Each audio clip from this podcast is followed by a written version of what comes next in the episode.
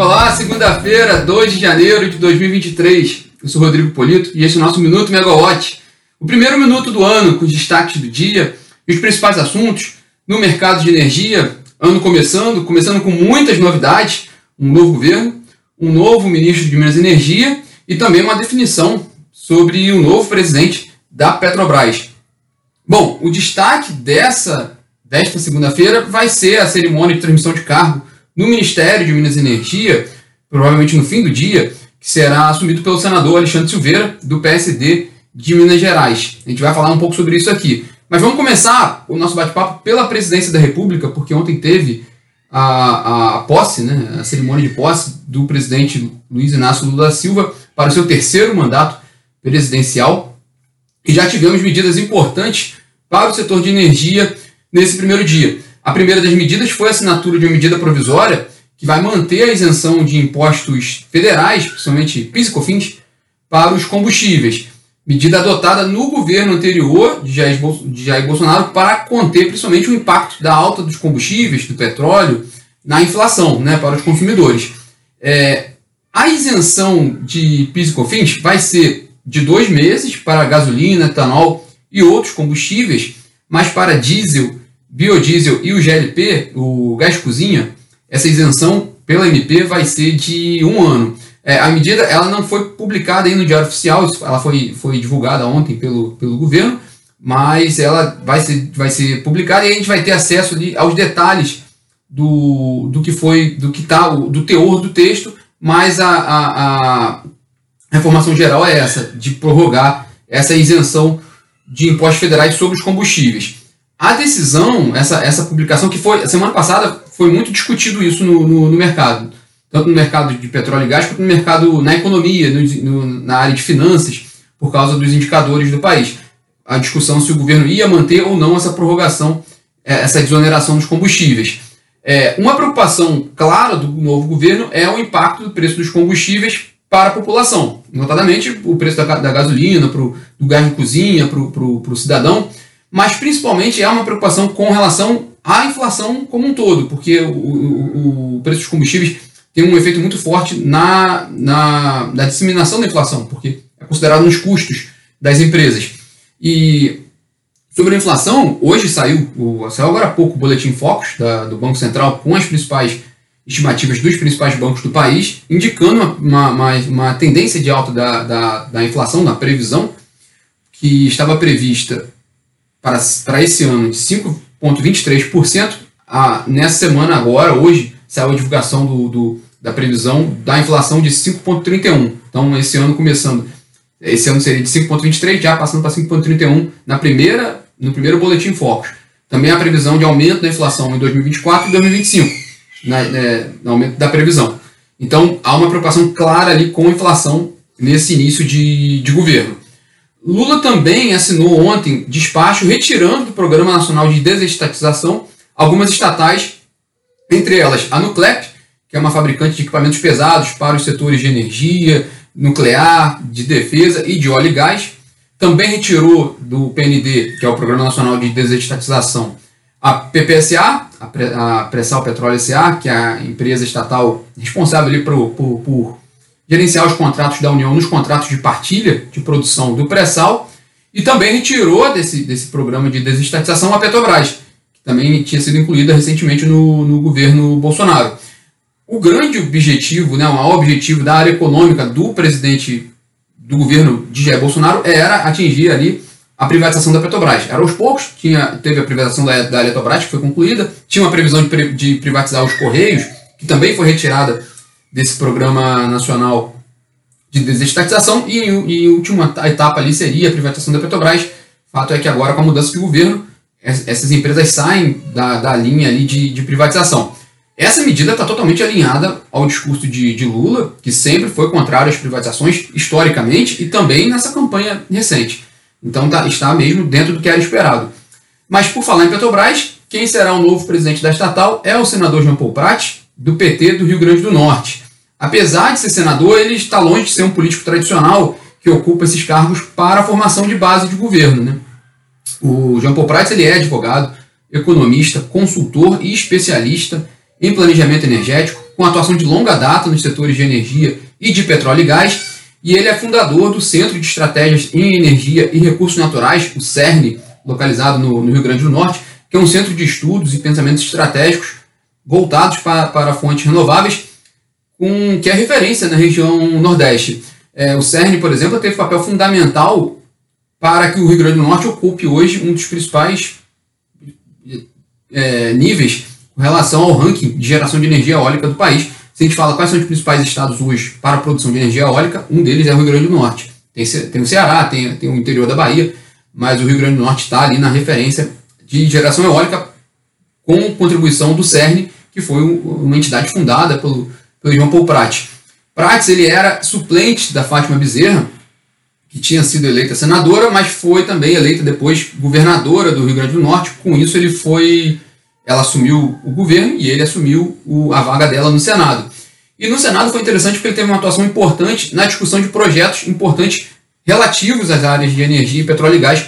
Todos os temas que a gente falou aqui nos últimos anos, no Minuto Megawatt, que foram discutidos no, no, no, no Congresso, tiveram uma participação relevante do, do senador João Boprat, tanto uh, a favor ou contra, mas ele sempre se posicionou, por exemplo, na questão da, da medida provisória é, e depois de projeto de lei que permitiu a privatização da Eletrobras, a discussão com relação ao PL 414, de modernização e abertura do setor elétrico brasileiro, e, e ele defendia também no Senado um fundo para estabilizar o preço dos combustíveis e não ficar refém da política de paridade de preço de importação.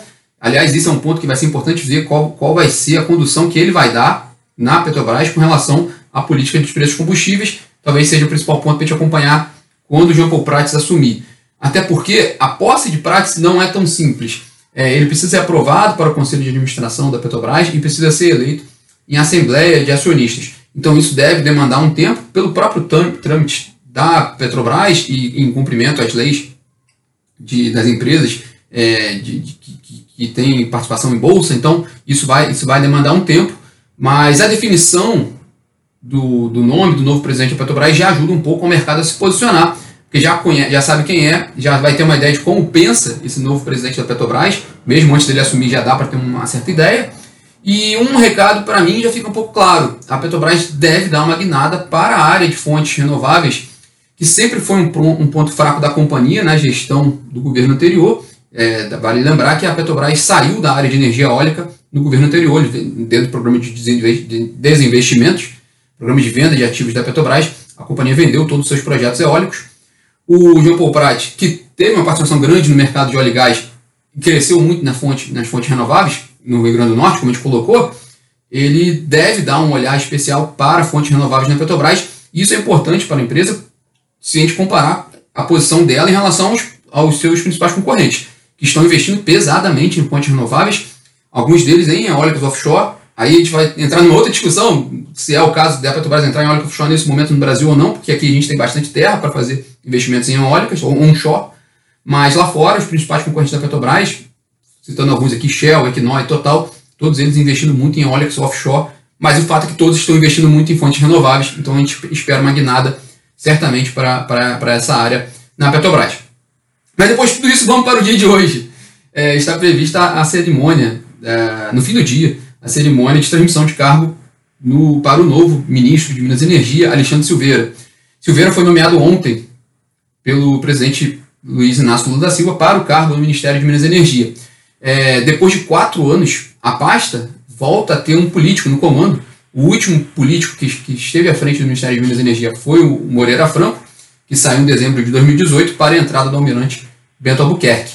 É, também é interessante porque essa vai ser a primeira vez que o Partido Social Democrático, o PSD, fundado em 2011, comandará a pasta de Minas e Energia, que pelo menos nessa área política, nas últimas décadas, ela foi muito, ela foi uma área de influência muito grande do MDB, principalmente, mas também do DEM, um pouco antes, principalmente no governo Fernando Henrique Cardoso.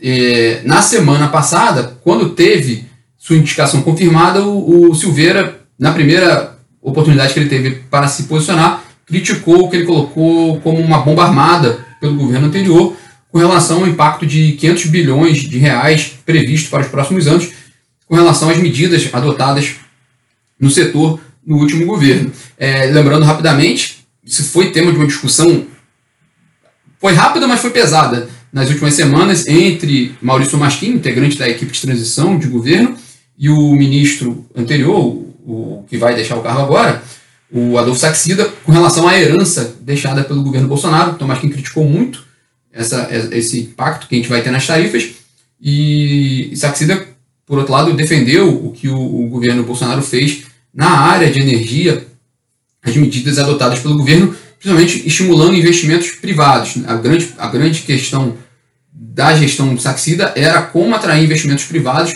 para o desenvolvimento de projetos na área de energia.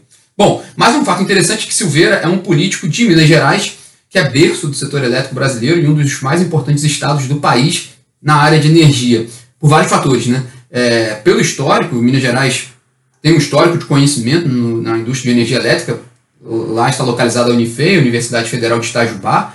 Grandes nomes do setor elétrico foram é, é, se formaram lá em, na Unifei, mas também pela, pela liderança que Minas Gerais tem na indústria solar, não só pelo, pela utilização da energia solar para aquecimento de águas, que é líder no país, mas também para geração de energia, também é líder no país em GD, em geração distribuída. E também, não nos esqueçamos que Minas Gerais também é referência pelo extenso potencial hidrelétrico do país.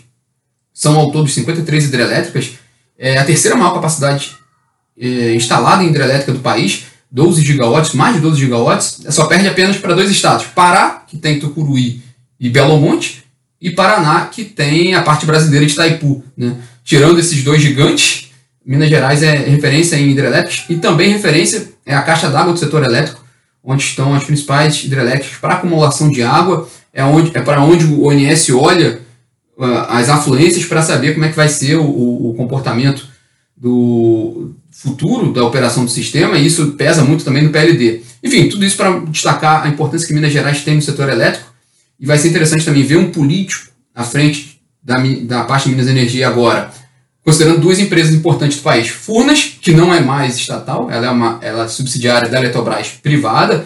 Então, qual vai ser a influência que Minas, Minas Energia vai ter sobre Furnas hoje? Que Furnas é uma empresa privada. No passado sempre teve uma influência grande da parte sobre essa empresa.